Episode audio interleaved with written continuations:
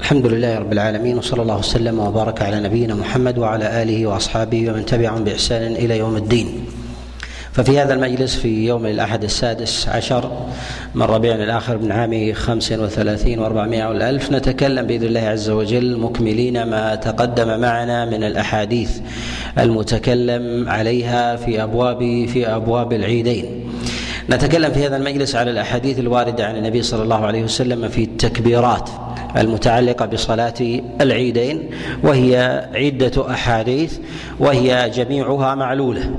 أول هذه الأحاديث هو حديث عبد الرحمن بن عوف عليه رضوان الله تعالى أن رسول الله صلى الله عليه وسلم كان يكبر في صلاة العيد ثلاثة عشرة تكبيرة.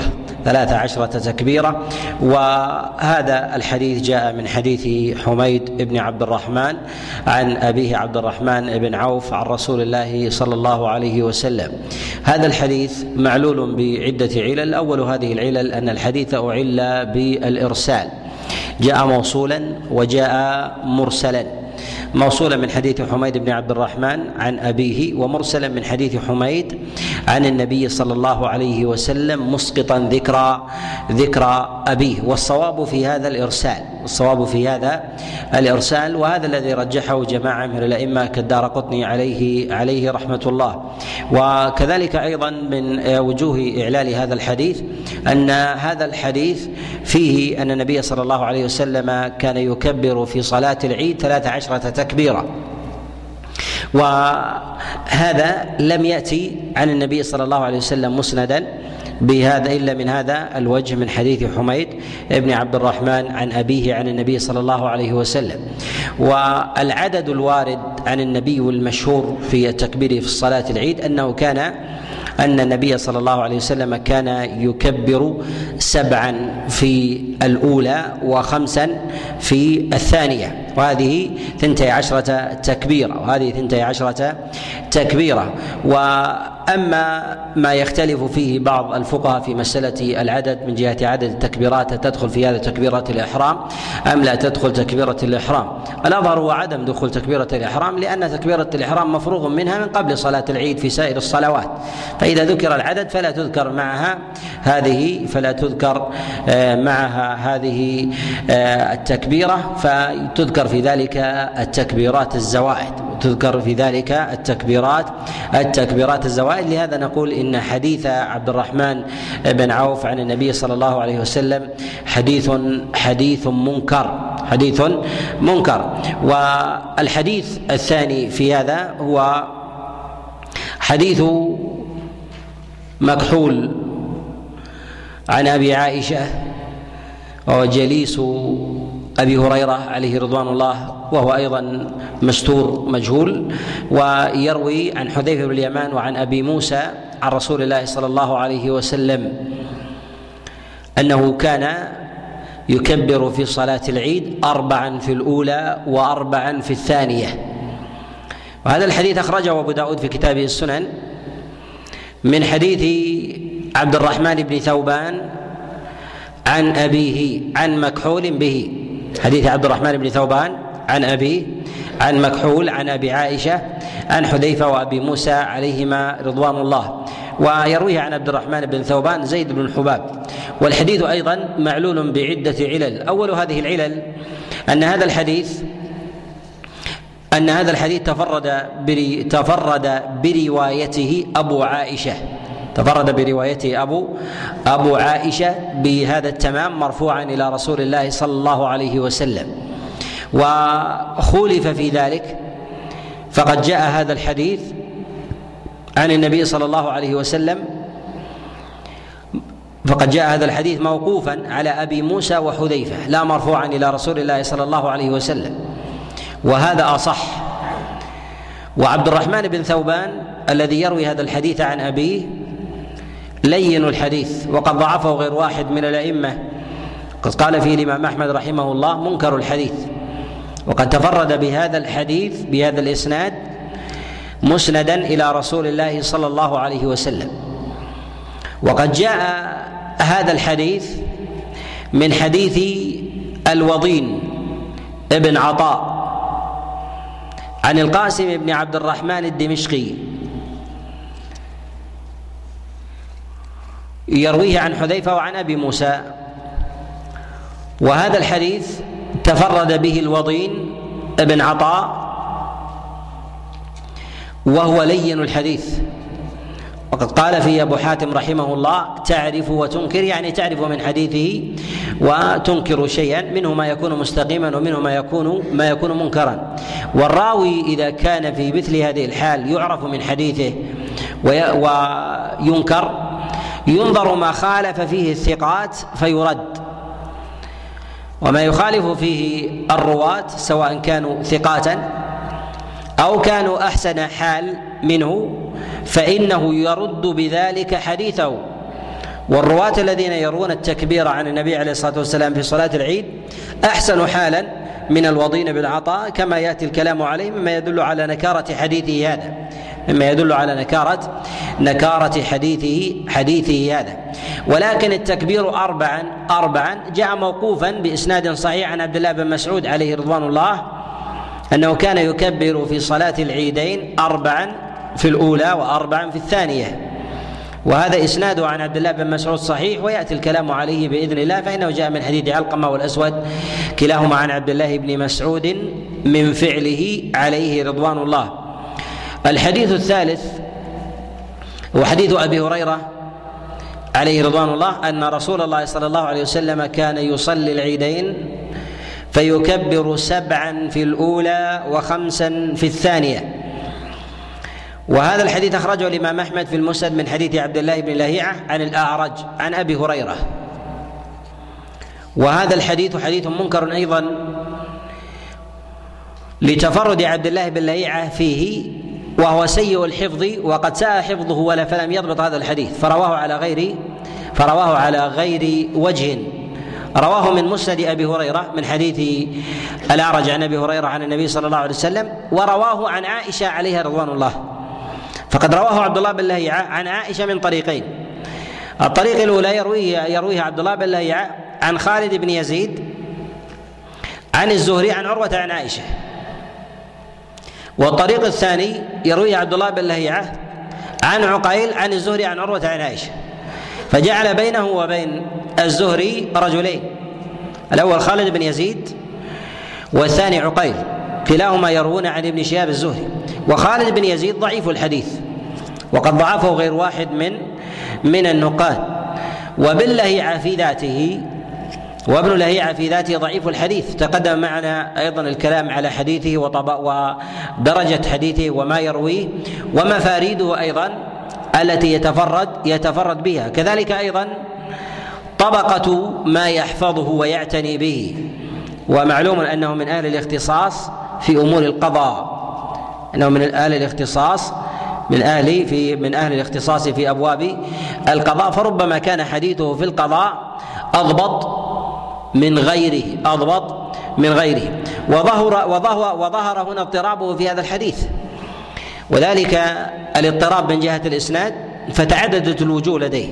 من حديث أبي هريرة ومن حديث عائشة وجهين. ومن حديث عائشة وجهين وهذا لا يحتمل عادة من حال عبد الله ابن لهيع. ولهذا يقول الدار قطني عليه رحمة الله لما سئل عن هذا الحديث يقول هذا حديث مضطرب والاضطراب فيه من ابن لهيعة والاضطراب فيه من ابن من ابن لهيعة. والصواب في هذا الحديث أنه موقوف على أبي هريرة أنه موقوف على أبي هريرة أنه كان يصلي العيدين الفطر والأضحى فيكبر في الركعة الأولى سبعا. وفي الثانية خمسا في الأولى سبعا وفي الثانية خمسة وإسناده صحيح عن أبي هريرة. أخرجه الإمام مالك في كتابه الموطأ وعنه البيهقي عن نافع مولى عبد الله بن عمر أنه صلى خلف أبي هريرة صلاة الفطر والأضحى فكبر في الأولى سبعا وفي الثانية خمسا وإسناده صحيح. ورواه عن نافع أيضا جماعة يرونه يتابعون في الإمام مالك رحمه الله. تابعه على ذلك عبيد الله وشعيب وعبد الله العمري والليث بن سعد وغيرهم كلهم يروونه عن نافع عن أبي هريرة عليه رضوان الله تعالى من فعله. وهنا عبد الله بن لهيعة يروي هذا الحديث ويجعله مرفوعا عن النبي صلى الله عليه وسلم من طريق أبي هريرة ومن طريق عائشة. وقد غلط في هذا. ورجح غير واحد من العلماء الحديث الموقوف على أبي هريرة رجح ذلك أبو حاتم رحمه الله والدار قطني.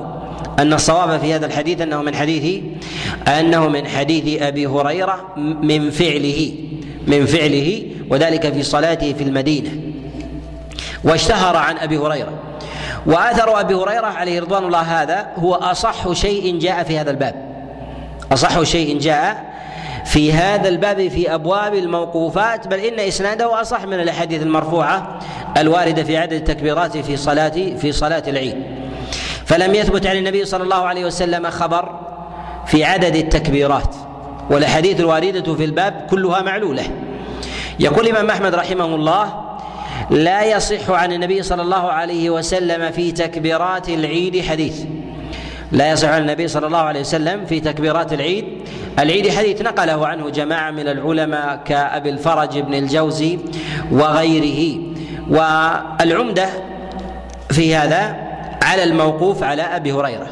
جاء أحاديث تعضد وتؤيد ما جاء عن أبي هريرة وحديث أبي هريرة الموقوف عليه يعضد تلك الأحاديث المرفوعة. أكثر الأحاديث الواردة في الباب والضعيفة أن النبي يكبر سبعا في الأولى وخمسا في في الثانية. وخمسا في الثانية. جاء في هذا الباب جملة من الأحاديث. جاء من حديث عبد الله بن عمرو بن العاص وجاء من حديث عبد الله بن عباس وجاء من حديث سعد مؤذن رسول الله صلى الله عليه وسلم وجاء أيضا من حديث عبد الله بن عمر. عليه رضوان الله ويأتي الكلام عليه بإذن الله. أما حديث عبد الله بن عمرو بن العاص النبي عليه الصلاة والسلام صلى العيد فكبر في الأولى سبعا وفي الثانية خمسا تقدم معنا هذا تقدم معنا هذا في المجلس السابق. وذلك لاقترانه بمسألة أخرى تقدمت وهذه المسألة هي أن النبي صلى الله عليه وسلم كان لا يصلي قبلها ولا بعدها شيئا. قال عبد الله بن عمر فكبر في الأولى سبعا وفي الثانية خمسا. هذا الحديث جاء معنا تقدم من طرق من حديث وكيع. وجاء أيضا من حديث غيره عن عبد الله بن عبد الرحمن الطائفي. عن عمرو بن شعيب عن أبيه عن جده أن النبي عليه الصلاة والسلام صلى صلاة العيد فلم يصلي قبلها ولا بعدها شيئا وكان يكبر في الأولى سبعا وفي الثانية خمسا. يقول الإمام أحمد رحمه الله وأنا أذهب إلى هذا. هذا أصح شيء جاء في هذا في هذا الباب. أصح شيء جاء في هذا الباب مع تفرد عبد الله بن عبد الرحمن الطائفي عن عبد الله عن عمرو بن شعيب عن أبيه عن جده وعبد الله بن عبد الرحمن الطائفي في حديثه لي. تقدم معنا الكلام الكلام على على حديثه.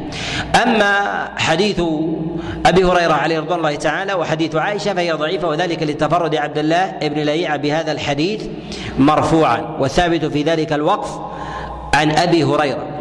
هل خولف أبو هريرة عليه رضوان الله تعالى على هذا؟ نعم خولف أبو هريرة في فعله هذا من الصحابة. خالفه عبد الله بن مسعود كما رواه عبد الرزاق في المصنف وغيره من حديث علقمه والأسود أن عبد الله بن مسعود صلى بهم العيد فكبر اربعا في الأولى واربعا في الثانية. اربعا في الأولى واربعا في الثانية وإسناده صحيح. عن عبد الله عن عبد الله بن مسعود. فأيها يقدم الأثر الموقوف على أبي هريرة أم ابن مسعود؟ شيخ محمد. لماذا؟ هذه واحدة. نعم. من؟ أحسنت. نعم. لا. المتقدم أولى بالمتأخر. أليس كذلك؟ نعم أبن مسعود إذا قلنا أن الصحابة مراتب في الفقه مراتب في الفقه أيهم أظهر في الفقه أبن مسعود أم أم أبو هريرة؟ أبن مسعود نقدم أبن مسعود أو أبو هريرة؟ ها؟ لا الذي يروي هذا الحديث الأسود علقمة يرويه اثنان عن أبن مسعود يا أهل العلل. ها نعم.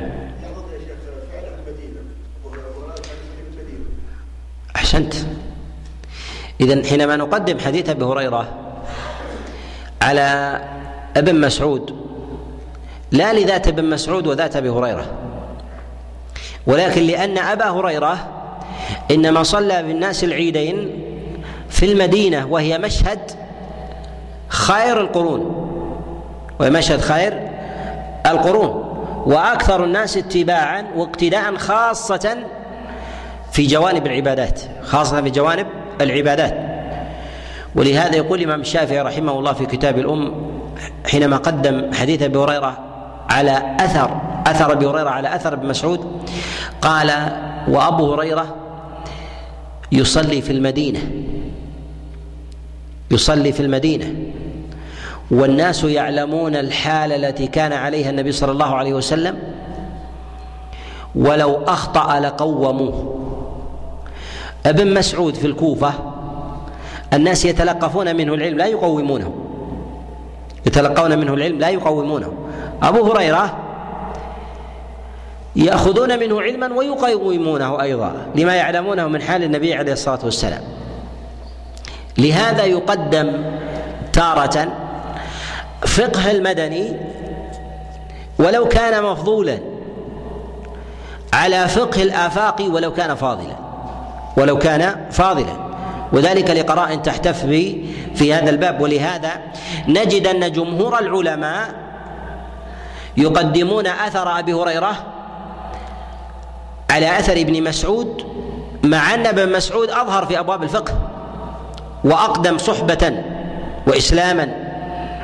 والمنقول عنه كذلك أيضا عن النبي عليه الصلاة والسلام من الفقه قدر كثير.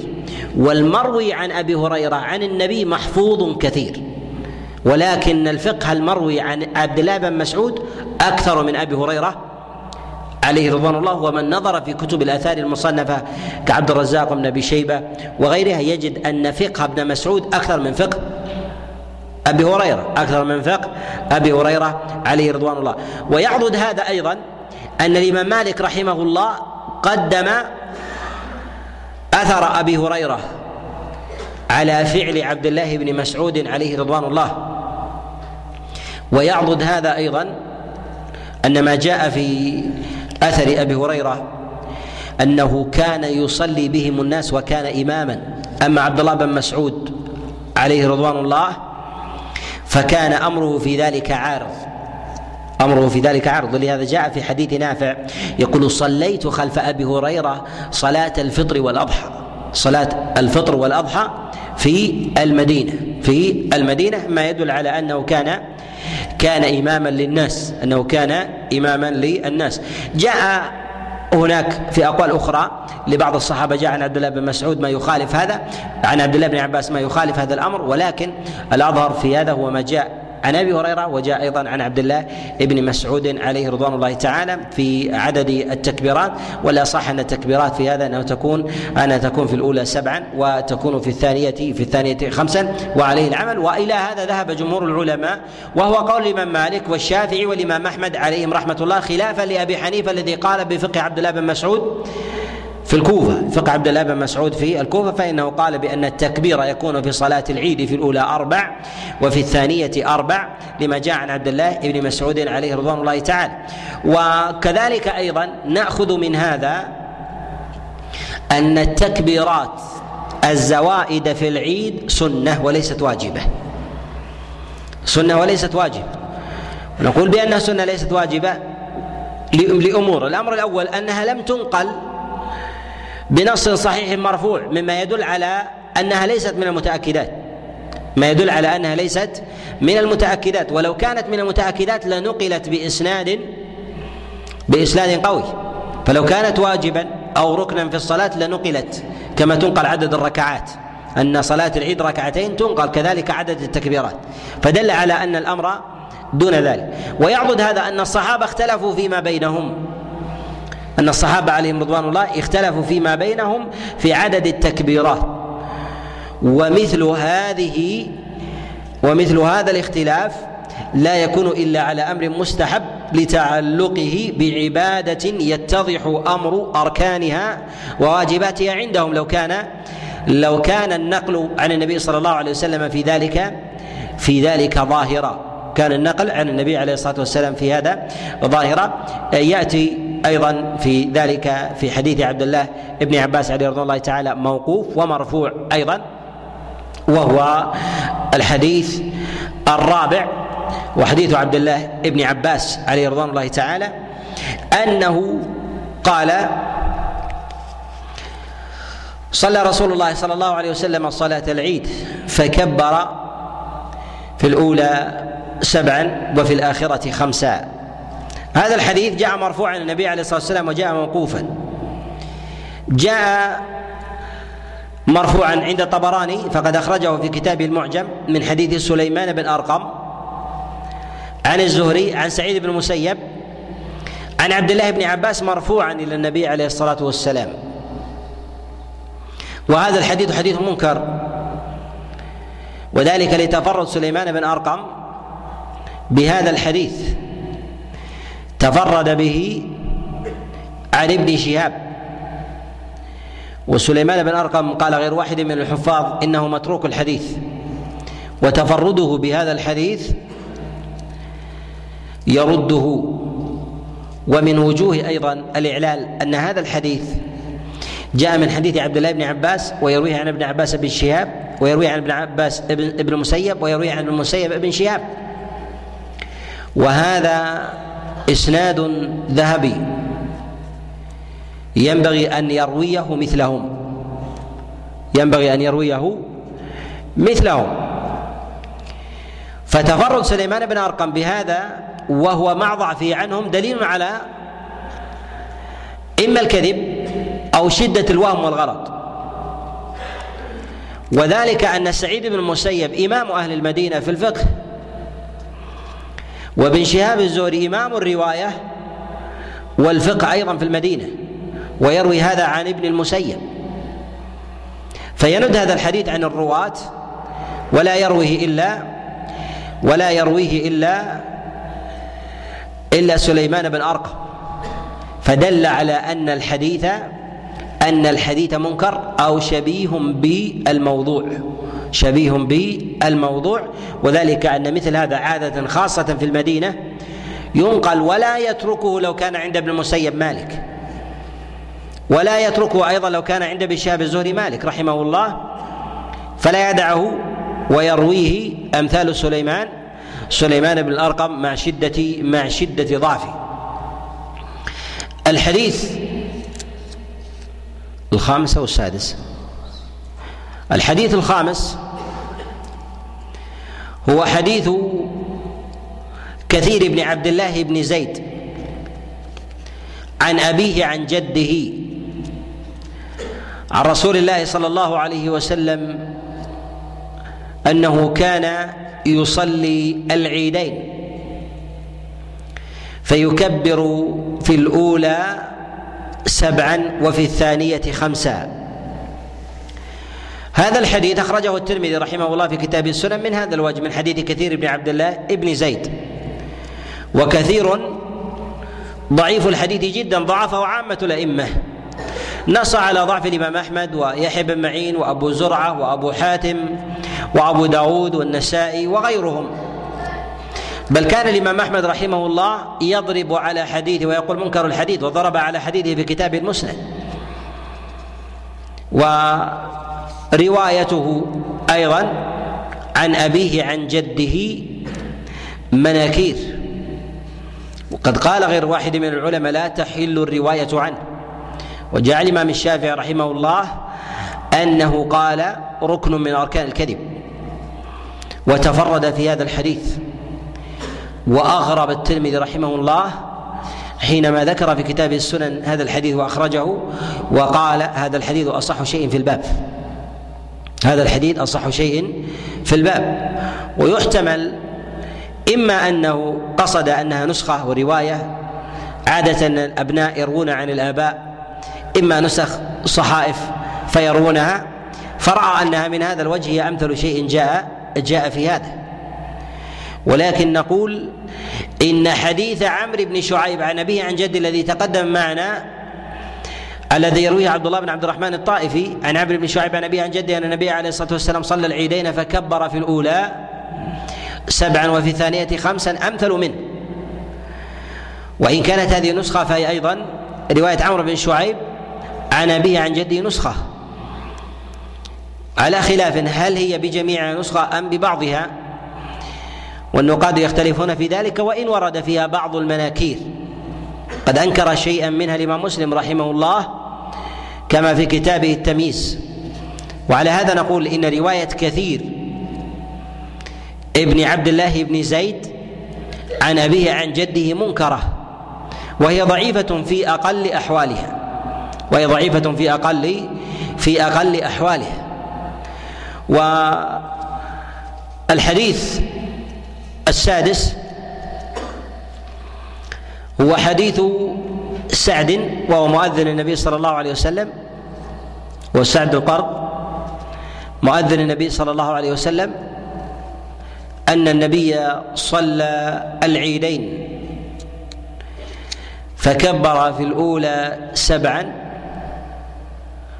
وفي الثانية خمسا. هذا الحديث أخرجه ابن ماجه في كتابه السنن من حديث عبد الرحمن بن سعد بن عمار. عن أبيه عن جده سعد. وجاء من وجه آخر من حديث عبد الرحمن بن سعد بن عمار عن عبد الله بن سعد عن أبيه عن جده. والحديث بكلا طريقيه منكر. بكلا الطريقين تفرد به عبد الرحمن بن سعد. وعبد الرحمن بن عمار بن سعد. وهو ضعيف الحديث. وقال بعض الأئمة إنه منكر منكر الحديث وتفرد بهذا الحديث بوجهيه. وبالطريق الآخر يرويه عبد الله عن أبيه عن جده. الأولى يرويها عبد الرحمن عن أبيه عن جده الثانية يرويها عبد الرحمن عن عبد الله ابن ابن سعد عن أبيه عن جده. فرواية عبد الرحمن بن سعد عن أبيه عن جده منكرة. ورواية أيضا عبد الله عن أبيه عن جده منكرة. وقد سئل يحيى بن معين رحمه الله عن رواية أبناء سعد عن آبائهم عن أجدادهم فقال ليست بشيء. ليست بشيء. وتقدم معنا أن رواية الأبناء عن الآباء رواية الأبناء عن الآباء تدفع الغرابة تدفع الغرابة وذلك للخصيصة. فهل نقول إن بالرواية التي جاءت هنا في رواية عبد الرحمن بن سعد الذي يروي عن ابائه عن آبائه وأجداده تدفع الغرابة والتفرد. نقول يحتمل أن تدفع الغرابة والتفرد ولكن لو كانت العمدة على هذا الحديث فقط لقلنا بإنكاره ولا تدفع الغرابة. لماذا لا تدفع الغرابة؟ لأنه إذا كان هذا الحديث تفرد به هؤلاء يرويه عن يروونه عن آبائهم عن أجدادهم تفردوا بهذا الحديث ولا يعرف هذا الحديث إلا من حديث سعد لقلنا بنكارته وقلنا إن هذا هذه الرواية لا تدفع الغرابة لأنها تدفع الغرابة في المعاني اليسيرة. الغرابة في المعاني اليسيرة لا بالمعاني الثقيلة وهذه من المعاني الثقيلة. ولكن لما كان هذا الحديث جاء من طرق متعددة جاء من حديث عمرو بن شعيب وجاء من حديث عبد الله بن عمر وجاء من حديث عائشة وحديث أبي هريرة وحديث عبد الرحمن بن عوف وحديث عبد الله بن عباس. قيل باحتمال ذلك وقيل باحتمال باحتمال ذلك. ولكن إذا كان المتن ثقيلا إذا كان المتن ثقيلا وتفرد به آباء عن الأبناء عن الآباء عن أجدادهم فإنه لا يقبل التفرد ولا يقال بأن القرابة تدفع الغرابة. تدفع الغرابة. وذلك أنه تقدم معنا في رواية ابن أخي ابن وهب. في روايته عن عمه. هل رواية ابن أخي بن وهب تدفع الغرابة؟ نقول على حالين. إذا كان ذلك في أصل ثقيل لا تدفع الغرابة. لا تدفع الغرابة. وإذا كانت في غير أصل من المعاني اليسيرة قيل باحتمال دفعها للغرابة. ثم أيضا ثمة قرينة تدل على أن الغرابة لا تدفع من القرابة إذا كان الراوي مشهور الرواية ويقصد بالسماع ويقصد الناس بالتحديد والرواية كحال عبد الله بن وهب. عبد الله بن وهب إمام كبير في الرواية وحافظ فقيه. فتفرد قرابته عنه في حديث من الأحاديث لا يقبل. لا يقبل. لماذا؟ لأن عبد الله بن وهب يقصد. وعلى هذا تفرد قرابة مالك وقرابة سفيان بن عيينة في الأحاديث الكبيرة نقبلها وليس كذلك. لماذا؟ لأن الإمام مالك يقصد ويقصد الناس بالبلاغ. فلا خصيصة بالنسبة له لقريب عن بعيد. بل ربما كان بعض غير أهل القرابة منه أكثر عناية بحديثه من غيره من أهل من أهل القرابة وذلك لأنهم يجالسونهم ولهذا نقول إننا إذا أردنا أن ننظر إلى الغرابة والتفرد وما يدفع العلة في هذا أن ننظر إلى الراوي إذا كان هذا الراوي مكثرا بالأخذ ومكثرا بالمجالس والرواية والسماع والناس يقصدونه فلا يقال بأن بأن القريب منه يتفرد عنه وحينئذ يدفع يدفع التفرد والغرابة وهذا له نظائر كثيرة من الرواة الذين يتفرد عنهم. وإذا كان الراوي يقصد ولكن القرابة في ذلك القرابة في ذلك تتقدم أو لها حظوة أو كان لمعنى قائم في الراوي كأن يكون الراوي امرأة. كان يكون الراوي امرأة وذلك كعائشة عليه رضوان الله وأم سلمة وغيرها فإذا روى عن عائشة مولاها أو روت عنها امرأة من نسائها فيحمل ذلك ويدفع الغرابة أو روى عن أم سلمة من مواليها أو من نسائها من المستورات فهذا يحتمل لماذا؟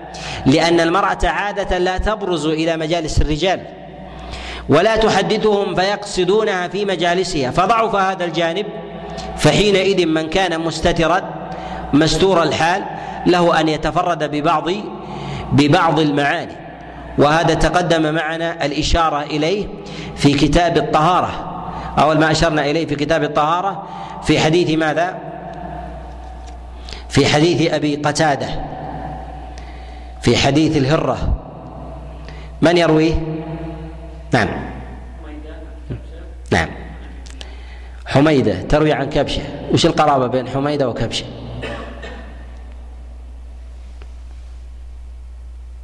وش القرابة؟ حميدة. وش تقرب الكبشة؟ خالته طيب. كبشة وش تقرب لأبي قتادة؟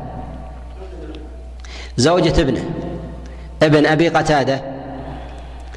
متزوج كبشة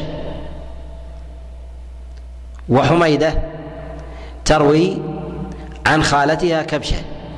وحميدة مستورة وكبشة مستورة تروي عن خالها أبي زوجها عن النبي صلى الله عليه وسلم. هذا يدفع أو لا يدفع؟ مع أن المعنى ثقيل. مع أن المعنى ثقيل. ولو نظرت إلى كتب الرجال متجردا عن القرائن لضاعفت الحديث كحال كثير من الظاهريين في النقد. فينظر إلى حميدة ويقول إنها مستورة وينظر إلى كبشة يقول مستورة مجهولة. حينئذ يقول بضعف بضعف الحديث إذا كان لا ينظر إلى جانب جانب القرائن. الأصل في هذا الحديث في الرواية أنه مثلا كبشة مستورة لا تبرز للرجال. عادة من يروي عنها؟ يروي عنها قراباتها وتفرد حميدة عنها أمر طبيعي لا غرابة فيه. لا لكن لو تفردت عنها امرأة أجنبية عنها. يقبل أو لا يقبل؟ نعم؟ نعم. مستورة مثلها. مستورة المستورة ما تعرفه كثير مجالسة أو نعم. كيف؟ هكذا بإطلاق. أنا بعطيك مثال. امرأة كوفية تروي عن كبشة. تقبل؟ ها؟ لماذا رديت؟ الآن تقول تقبل. طيب لماذا الآن أطلقت القبول؟ الآن رفضت.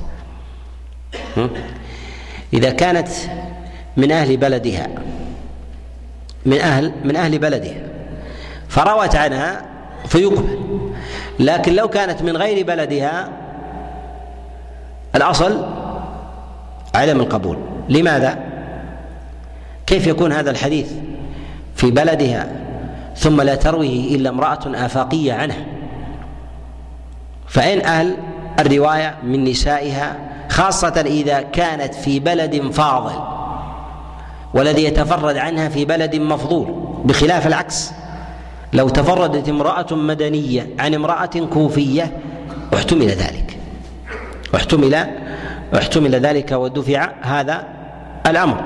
ومن ذلك مثلا في حال عائشة عليه رضوان الله تعالى في لما كانت في في النسك لما كانت في النسك يقول اسماعيل بن أبي خالد كما رواه مسدد يقول حدثتني أمي وأختي أمي وأختي وجاء في رواية حدثتني أمي وخالتي أنهما دخلتا على عائشة وهي بمنى.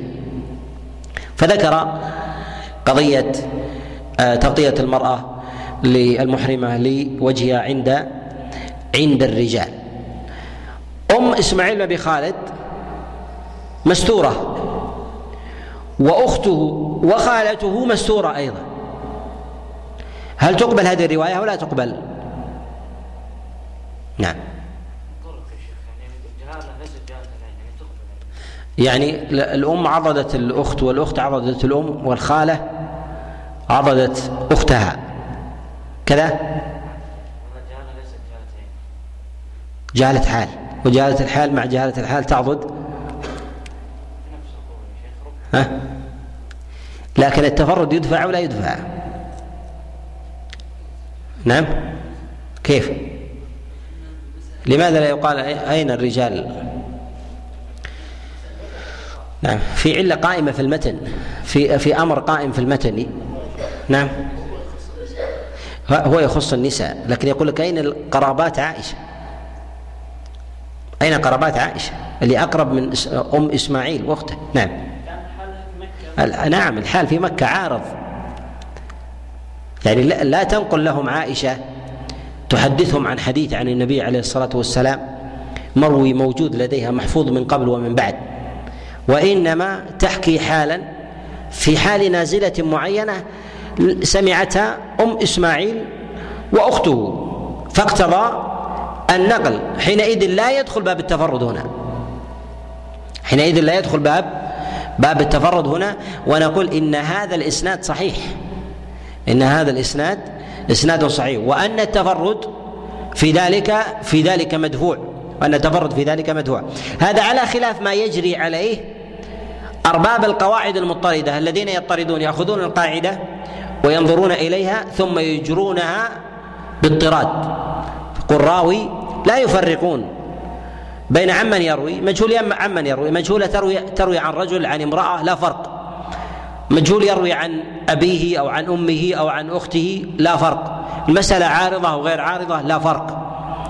يجعلون حكما في ذلك مضطردا. وهذا الذي يجري عليه كثير من أهل النقد المتأخرين وبعض من كان بعد بعد الأوائل وذلك عبد الحق الإشبيلي وابن القطان الفاسي وابن حزم الأندلسي واضراب هؤلاء كابن العربي وغيرهم من ممن يتكلم وجرى على قواعدهم كثير من من المتأخر. لهذا نقول لا بد من إعمال القرائن عند النقد. لا بد من إعمال القرائن عند النقد.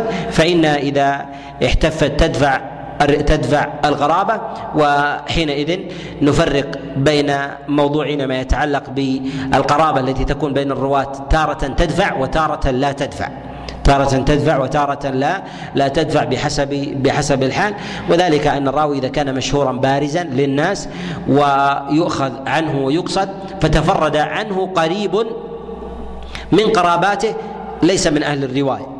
ليس من أهل الرواية حينئذ يدفع آه، لا تدفع في ذلك غرابة ونقول إن الاختصاص ليس بمعتبر والحديث في ذلك والحديث في ذلك ضعيف. لكل حال لكل حال مقامها وأبواب القرائن في أمور العلل هي أكثر من القواعد. قرائن العلل أكثر أكثر من القواعد. وقرائن العلل لا حد لها. ترجع إلى ملكة الإنسان وقوة وحدة نظره. ترجع إلى قوة الإنسان وحدة نظره وكذلك محفوظه. يمر عليه حديث كذا ويمر عليه أثر في كذا وخبر في كذا ثم يستطيع حينئذ أن أن يحكم على حديث أو يحكم على على رواية بما بما لديه من نظائر و وأشباه بأحاديث تقترن بهذا المعنى أو تختلف سواء كانت في هذا الباب في نفس الباب أو في غيره. نتوقف عند هذا القدر وأسأل الله عز وجل لي ولكم التوفيق والسداد والإعانة إنه ولي ذلك والقادر عليه وصلى الله وسلم وبارك على نبينا محمد.